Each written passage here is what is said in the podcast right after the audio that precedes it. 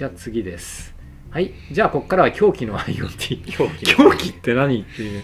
はい。で、えー、のっけは、えー、すっぽこ目覚まし時計です。これは、はい。ああもうなんか分かったぞ。そういうことね。スコココっつうそれね。確かに確かに。目覚まし時計ですけどね。これね。普通の目覚まし時計ですこれはこの音かこれねこれはねこれはちょっと焦るよねうん聞く人が聞くと目が覚める二日酔いで辛かろうが日が昇っていなくても人の行為を制御してしまうそんな音二度寝しても悪夢で起きるだろうこれは嫌だなこの音ねこれ特に運用にねいる人は絶対目が覚める。これ目覚めるなはい。止めないと本当に通知いくよ。本当に行くんだ。あまあ確かにそれもできる。もちろん時計は NTP サーバーから取得して正確ということで。これ使いたいな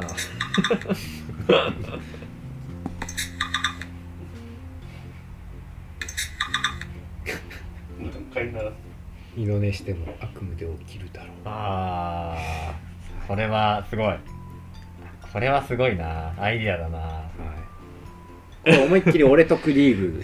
これね。応募してるやつですけど IoT だったりしますが、確かに。うん。これは分かるって感じしますね。これはねスイッチサイエンスの中でも物議を醸しております、はい、これねスイッチサイエンス賞ってえー M5 スタック賞の中でも結構ね今議論中でっていうスイッチサイエンスの中の人たちもみんなすこここで目が覚める人たちがいて、うん。はい、これいいですね。あのーうちだと Discord を使ってるんで、うん。なんかちょっと別の音なんですけどうん。そういうカスタマイズ性とかね あったりとかすると面白いですよね。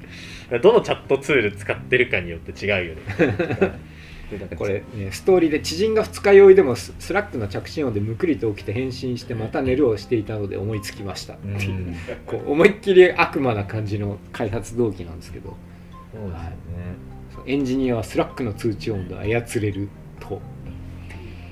慣れちゃうとあまたそれかみたいな感じになっちゃいそうだからなんかちょっと時間ファジーな感じにしてもいいかもしれないですよね。あのね私が思ったのは結構これすみません辛口な批評をするんですけど、はいはい。リアルなね Slack の音に比べるとねちょっと音が違うんです。あ違うんですか？そう。これは違う。これはね本当のリアルな Slack じゃないとかって思って。そうなんだ。っていうふうに学習しちゃうとあこれは寝れる。これは寝れない。ってなっちゃいますよね。あ本当にリアルに近づけないとこれはいけないじゃないかって思うんですけどね。いやいやいやでも、えーこれはねなんだっけな。 Slack のこの公式の音源で、うん。なんでそのこの音にしたんですか？って言ったら、うん。あまり深い理由はなくてエンジニアがこれに決めたからみたいな感じだったらしくて。そう。 Slack のね CEO が言ってたんですけど、うん。っていうぐらい。なんか何の気なしにこうなんか意外と何気なしになっても気にならない音って選んだはずなのにこれで眠れなくなるっていう。ねこれはちょっと嫌ですね。っていうこう Slack のこうアイコンとっていうこのこのこのこの邪悪な感じがね、うんすごくすごくあ楽しいな。そうだな。一応ね今 Slack のあのアプリのなんていうのアップデート履歴の中でも一応公式でもすっこここっていうのが公式な表記らしい。あそうなんですか、はい。すっこここなんでというすねことで、はい、 Slack 公認ではないですけど Slack 公認の表記ですね。ははい。というすっこここ目覚まし時計でございました、はい、さてじゃあ次の作品になります。面白いな。はい、次もちょっとで言っちゃってるんですけど嫁接近通知システム守るくんでございます。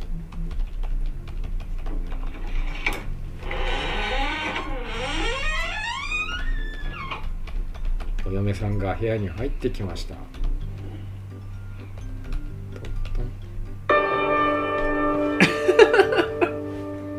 ノイズキャンセリングの性能が良すぎて知らないうちに部屋を奥さんが背後になるほど。まあこれはないけど。でもなんでこの曲なんですかこれね。なるほどね。ノイズキャンセリング性能が良すぎて。はあはあは嫁接近通知システム守るくん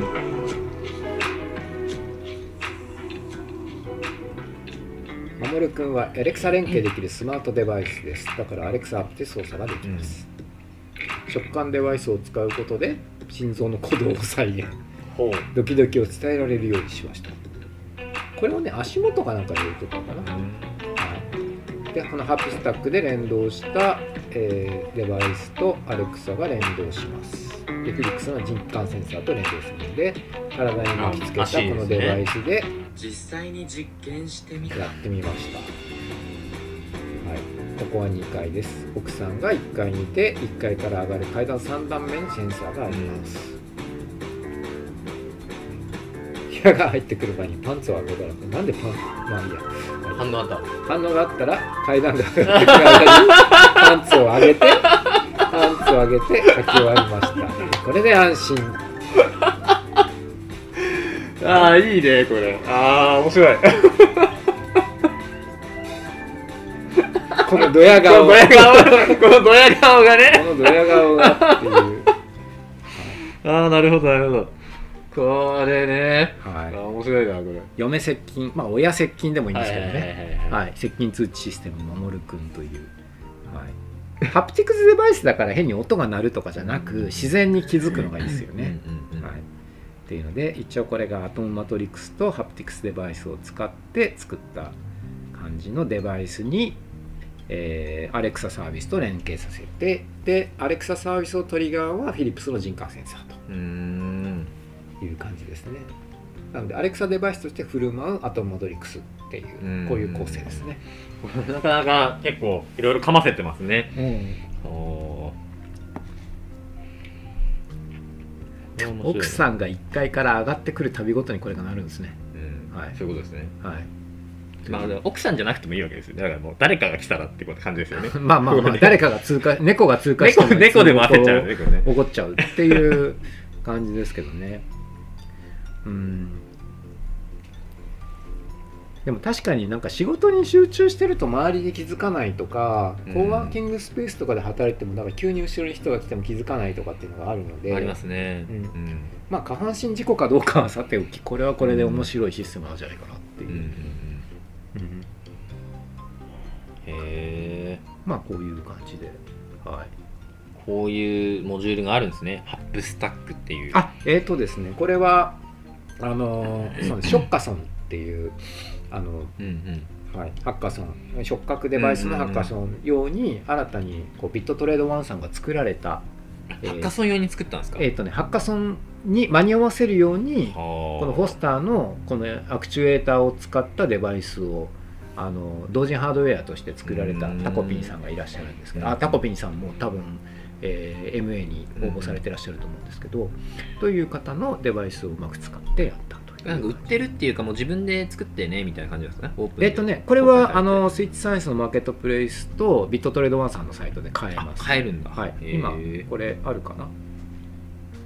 これビットトレードワンさんのサイトに飛びます、はい、こんな感じでフォスターの最新鋭の Acoustic Haptics を採用した、えーデジタルバットアナログ版の、はい、振動デバイスっていうのが作れるように今なっていますなんかただのバイブとはちょっと違うんですかね？その振動の仕方みたいなあのーまあこの後ちょっとまた別作品でも出てきますけどちょっとそういう触感の感じがいろんなものがあこう作れる。単純なこうあのいわゆるモーターをバイブレートするのとちょっとー違う感じね。のものが作れる。なかなかいい代物ですはっていう感じでありますけど。まあそれをね嫁接近通知システムに採用したっていう、うん。このねはいところがなかなか面白い点これ面白いな、はい。でねちょっとこれと連動する話であのこれを使ったわけじゃないんですけど同じように食感も使った作品でブトレストレスをぶっ壊すっていうのがありますので、これもちょっとビデオを見てみましょう。はい皆さんこんにちは、えーストレスから国民を守る党の高見です。今回はですねちょっと待ってスト ちょっと待ってストレスから国民を守るとって言ってもう もうネタがね。今もう初めから狙ってるやんっていう感じですけども。はい。ね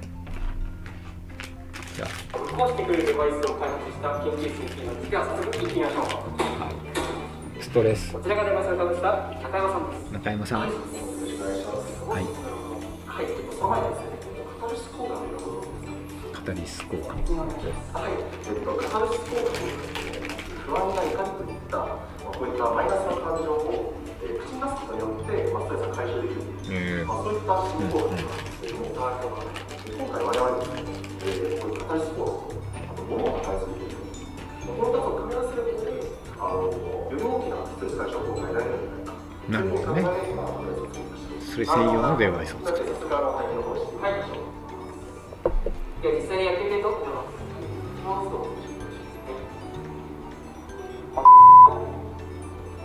すごいですね。ちゃんと立体になっていますよ。では実際にやっていきます。文字を見ると分かります。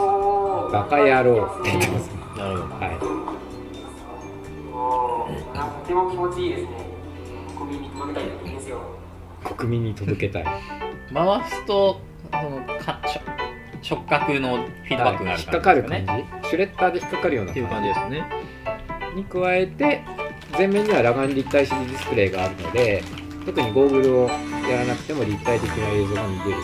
すごい。でこれが四角いあのアタッチメントが付けられるのでそれでこうそれぞれあの画面に合わせたこう触覚デバイスっていうのをカスタムして作ることができるのでこれは例えばトイレのノブあドアノブああドアトイレの流すノブだったりするあとこれ火炎放射器。のアタッチメントなんですけどこういうような感じでコンテンツを変えると同時にあの振動がこう変えられるバーチャルリアリティっていうとそれが音声認知されて3次元の文字になるのでこれをシュレッダーをかけるこれがこのデバイスですけど水栓トレだとバーチャルリアリティが水にあなるほどなるほどなる火炎放射器だと燃やすんだ。さすがに熱は無理だと思うんですけど反応は触覚で取れるらしいですよね。フィードバックで。フィードバックが来るわけですね。これ試したいなこれいやこれね毎度でやってたみんなが見てると楽しそうでしたよめちゃくちゃ。たため楽しそうですねこれはね。確定申告とかって言いながらこう 確定申告をこう燃やすみたいな。そうカタルシスみたいなそういう作品だったんですけどね。はい。まあこういう。これ楽しそうだ確かに。これはねいや私もちょっといじってみたくてやっぱこういうの見るとリアルでいじりたいな、そうですね。触覚はそうですよねそうなんですよね。これを見るとやっぱりリアルイベント来年こそやりたいなっていう気持ちが強まるんですけどまあ今回はシュレッダー火炎放射うん。水栓っていうこの3つのアプリケーションというかコンテンツを作って、それの映像出力と音声出力あとは音声入力で、えー文字化するっていうのとあとはハプティクスの反動っていう、まあ、ここら辺を作ったやつうん。ですね。これは触りたい。うん、これねソニーの ELFSR1 っていう裸眼立体 CD ディスプレイ。これ結構半端ない値段するんですけど、これを使ってやる感じで相当こだわったものとこれの筐体を結構こだわって作ったっていうのが一つのこうポイントらしいんですけどもね。筐体もなんかすごいしっかりしてますもんいやね本当にこれリアルになんか例えばゲーセンに置いて300円とかでやるとそれはそれでありなんじゃないかなと。いやー300円全然やりたいですね。やってみたいです。ねなんとかのバカ野郎とかって言いながらこう忘れ去るみたいなね。水に流すトイレに流すみたいなそういうのなんかそういうなんかゲーム機みたいなのがあったら全然ありですよ、ありですね。はい、いいな。アタッチメント式でいろいろ変えられるっていうカスタマイズ性があるのがいいですね。そう。で 3D プリンターでアタッチメントを作れるようになっているのでだからこれこの3つ以外でもアイデア次第でいくら読んでも作れるっていうのが面白いっていうのでさっきのハプティクスデバイスと組み合わせると面白いんじゃないかなって思ってちょっと並べたんですけど。いいですね、はい。なんかぐしゃぐしゃにしたりとか破ったりとか殴ったりとかもしたいですね。大丈夫ですかノイスケさん？最近なんか疲れてませんかノイスさん。大丈夫ですか？マジマジやばいかもしれない。そんなねそんなことやりたいなと思いました冷静にほらパンチングマシンパンチングマシンみたいなねでもストレスやっぱりストレス溜まってる今だからこそこういうのがそうですね。必要ですよね。発散させる場が欲しいっていうのはあるんでね、はい。確かに時事ネタかもしれないこれは、はい。いやーまあちょっとネタバレすると実はこれがえーっととストレスをぶっ壊すが先ほど裏でやられていた XUI 賞の方で優勝されたらしいというふうにお伺いした。おめでとうございますっていうかこれはもう VUI とかそういう領域を超えてるっていう感じですねそうですねもうエクス新しいエクストリームな UI ですよね。はいはい、という感じでわかります、すごく。はい、という感じでした。じゃあ次、あと残り3作品ですね、ついに。おいい感じ。7時前には終われそう。わわ終わりますねそろそろ、はいということでプロジェクトブレスユーですちょっとこちらもビデオからご覧くださいブレスユーああれですね。あのアメリカでくしゃみした後に言うやつですね。あ。あとで2スタ3スタッフがあったか石なんかいっぱいあるの？10スタック以上持ってるもう助かる。助かる。くしゃみ助かるって。わかんない。え Bless you。助かる。浴び浴びたあはい。ちょっとこれはまた後で解説しますが Project Bless You。Bless you ってくしゃみの後に言うやつ拍手っていうと Bless you って海外の人たちは言いますよね。ね。でも日本はねくしゃみ助かる。そんなん言うんすか？いやまあまあ。でねその中で言うと VTuber 界隈ではこうくしゃみをするとねスパチャが集まるんですね。ええそうなの。でこの2年ぐらいなんですけど。でその延長で霧吹きで自分が浴びてる感じになりたいなるほど VTuber のくしゃみを浴びたいっていう Automatic Sneezer。すごいな。すごいところ攻めてるな。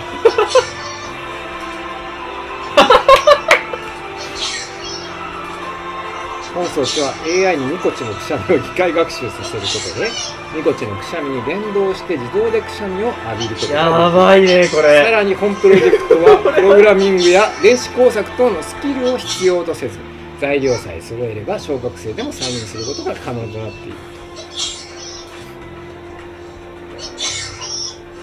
と詳しい制作手順等はニコ動で公開されておりますこれはこれはいいですね。これはこれ来てるなこれは。ああなるほどね。ということでビデオは1分54秒のこの内容なんですけどでこれはティーチャブルマシーンでくしゃみの学習をした上でで実際に動かすアクチュエーターマイクロビットにスクラッチ。あとはえっ、とですねこれ下のニコニコ動画で実際の作品の素材が載っているんですけれどもえっ、とですねえっ、とですねこれマイクロビットを使いつつ、えー、とこれはですね TFABWORKS さんの、えー、とこうスイッチなんですけども電磁石スイッチをマイクロビットに組み合わせてでこう電動の霧吹きを動かすっていう構成でまあ、スクラッチを間にかませてマイクロビットと連動させつつスクラッチと連動させる部分にティーチャブルマシンを入れるっていう非常に正統派な機械学習をさせているタイプの実装ででこれがニコニコ動画に流れているのでもしご興味のある方はこれ6分ぐらいあるやつなんですけどニコ動で実際の作り方、ね。くしゃみ助かる装置の作り方ということで。であの日本では昔からくしゃみをしたら謝罪するという文化があり VTuber も同じようにごめんなさいって言ってたんですけど、でもこう VTuber がくしゃみをする時に対して VTuber を見ているオーディエンスのみんながついにくしゃみ助かるっていうふうにみんなが一斉につぶやくっていうのがその文この2化がある。年ぐらいにあるその文化があるんだ。いや知らんかった拍手っていう。なと助かるって皆さんが。知らなかっただったりあとスパチャで助かるって言いながらどんどんお金が集まる。投げ銭が集まるっていうのがこの2年ぐらい。なんで去年のなんか流行語大賞っていうかこう VTuber の流行語大賞にたくしゃみ助かるっていうのがあるらしいんですけどっていうことでそれを実際に IoT デバイスしたっていう狂気のデバイスですね。ということであの実際のところはここの中でも書いてるんですけどもこのみこちさんのあのくしゃみのパターンを100パターン用意してそれを学習させつつ 100パターンああとはそれを 排除したいための雑音データも100パターン用意しつつティーチャブルマシーンに食わせてそれで学習したデータをこのマイクロビット側に展開する。ティーチャブルマシンそんな使い方想定してないだろうな。でもやっぱりねこう動画で見た時にこういう風に こう霧吹きでだんだん濡れていくっていうのをひたすらこう撮っていくこの写真のシュールさっていうのがね。だからそのくしゃみを浴びたいってことなんですよね。あのねそそう ね。だから肩や気を使いながらいや大丈夫ですよくしゃみぐらいしてくださいよっていう人もいれば浴びて喜ぶ人たちそういうことですよね。これ浴びて喜んでる、はい、だからこの液体は一体何で作るんだみたいなのでこうあのニコ動の界隈はすごい盛り上がってたんですけど、確かに。盛り上がりそう、っていうどういう化学物質で作るんだみたいな。これはやばい。いやーこれはもうメーカーとしてはすごくこう なかなかただしこのプロジェクトは人類には少々早すぎたかもしれない。確かにな、まあ確かにな。確かにな。あーって思って。これはでもこうやって周りがくしゃみをすると思いやりを伝え合うっていうこれアメリカでもやっぱそうなんですアメリカはそうですよね。はい、っていうこの文化がね根付くっていう意味ではこの IoT デバイスすごい面白いだろうなと思ったりするということでこれプロジェクトブレスユー。AI で自動くしゃみ助かる。そうね。はい、プロジェクトブレスユーいいな。あのこのねなんでハッシュタグに「くしゃみ助かる」た「変態よくできました」っていうハッシュタグがついているという、はい、感じですけども、はい、悪い大人はマイクロビットこういうふうに使いますよっていう典型的な例です、シビックテックタグついてるのめっちゃ面白くないですか？万野さんどう思ったんだろうな。シビックテック。はシビックテックかシビックテックですよシビックテックなんねですね。シビックテックですよね。い。ややっぱりちょっとこれは面白いなこれ。やばい。あ三浦さんが反応してるな。はい。という感じですはい、えー、じゃあもう一個、えー作品で、えー昭和育ちなおっさんたちは黒電話を携帯する夢を見たです。今の電話って何もかもが物足りないと思いませんか？そうなんだよね。今のスマホって何か足りないと思いませんか、私たちが育った昭和の時代には誰の家にもあってこれが当たり前でした。これなら何もかも大満足です。最近はなかなか見かけませんがうん。オークションなどで買えたりジャンク屋で買えたりします。うん。ジャンク屋で売ってますね。買ってしまうと電話として使いたくなりますよね。そうそう。当然の欲望です。電話といえば Twilio。当然トゥイリオですよね。はい。信号を解析してがっつりとパックして。うん。すげえ。なるぞなるぞ。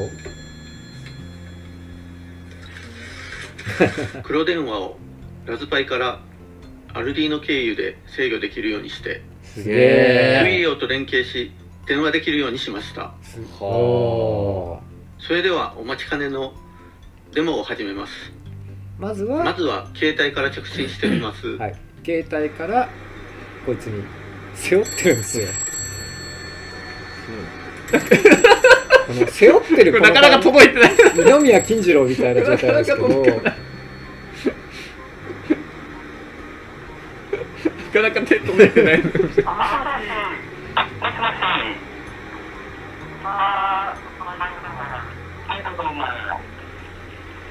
今大丈夫ですかね今ちょっと出てきないので、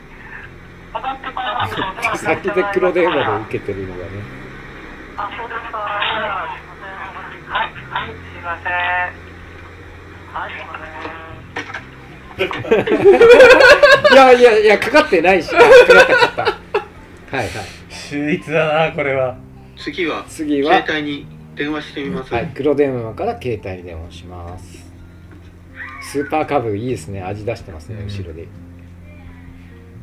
電話をおもむろに手に取って耳にかけてダイヤルを回すとのびすけさん使ったことないですよねこれね僕ギリギリななかったんですけど、うん、なんか一回ぐらい小さい頃親戚の家であ、どうもどうも、毎度です。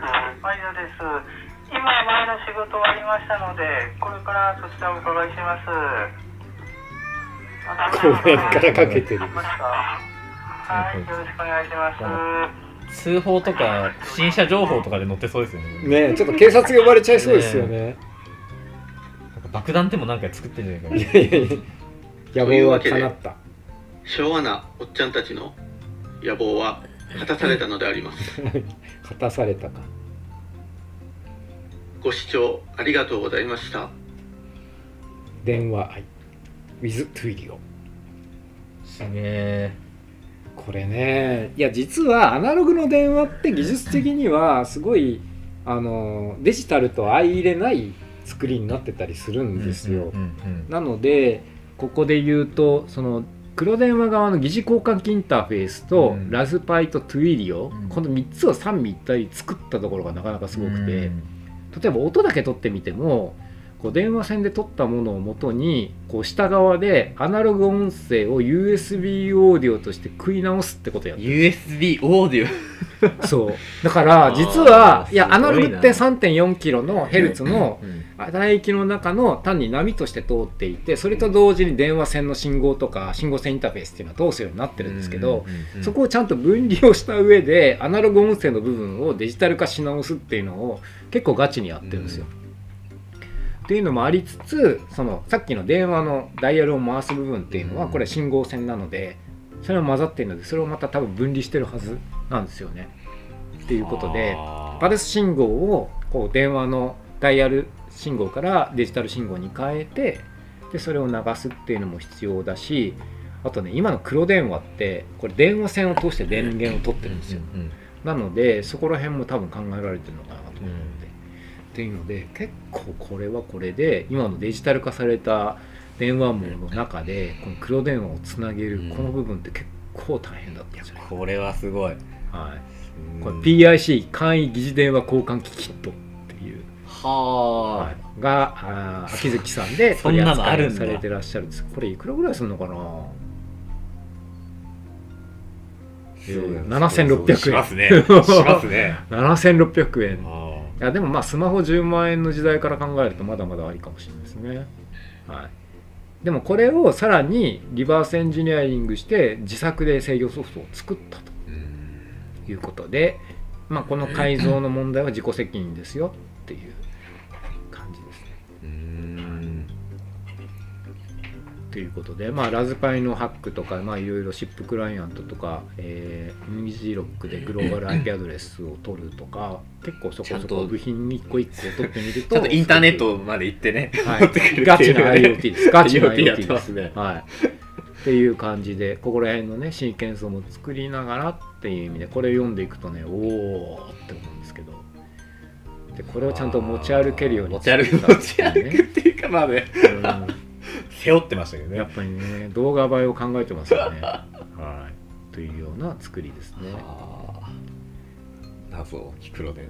はいちょっとねこれ読んでいくとねこれ5分じゃ足りないんですけどそうですね、これ。はい、っていうような、えー作品です。これはね、ちょっとね、狂気というにはなかなかすごい作品で、あとね、これ疑似 AT コマンドとか作ったんじゃなかった。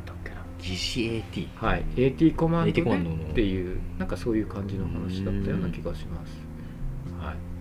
で、この黒電話インターフェースを作ったのは、あの去年のチャンピオンのたくさんさんなんですけど、あーはい。キーボードの人はいですね。、あのキそうですね。キーボードの人なんですけどね、まあ、その礎を踏まえて作ったっていう作品ではたくさんさんインスパイアな感じ。あ違う。たくさんさんも入ってるんだこのメンバーの中に。うんうんうん。ですね、という感じの作品でございました、うはい、ん。ということで黒電話ラブな感じ。いやー LTT の人が見ると泣いて喜ぶでしょうね。本当にもう。確かに。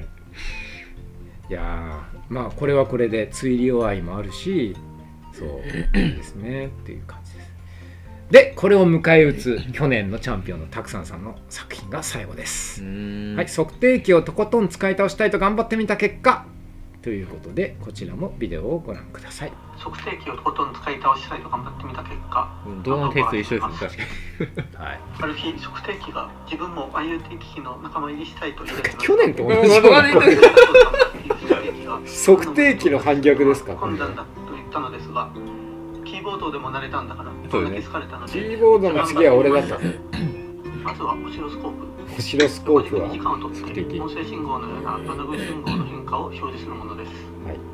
2つの信号を X 軸と Y 軸に割り当てるモードがあり出力する信号を細工すると時計になります。時計にするシグナルジェネレーター。音声などのアナログ信号を出力する機能です。はい。さまざまな信号を出せるのですが信号が入ったら音が出るようにすると出せます。なるほど。次はプロトコルアナライザー。通信線に流れるデータの中身を入れますがデジタル通信のところにテキストデータを出してやるとカレンダーにカレンダーができる。ちゃんと祝日にも対応しています。そしてロジックアナライザー。ロジアナですデねジタル信号の01変化を普通はこうやって01を分析するものですが。01を繰り返しているところを縮小していくとドット絵になりディスプレイになります。ドット絵にするドット絵ディ漢字スプレイフォントを実装し電光掲示板のようなディスプレイにします。さりげなく I2C 信号にて各種センサーの値を一緒に表示しています温度湿度気圧ガスセンサーの値を表示しています。ではディスプレイに表示する内容を見てみましょう。これらを表示しつつ予定表が上に出てくるカレンダーが3日分の予定を表示しています。明日19時半から確かにヒーローズリーグ予選。次は天気気象庁のサイトからそし API でて気象庁のサイトから表示してい 1GB ゲットで取った明日の気候は晴れ晴れ。そしてニュース。ヤそしてニュース。のトピックスを表示しています。立憲民主党代表選挙。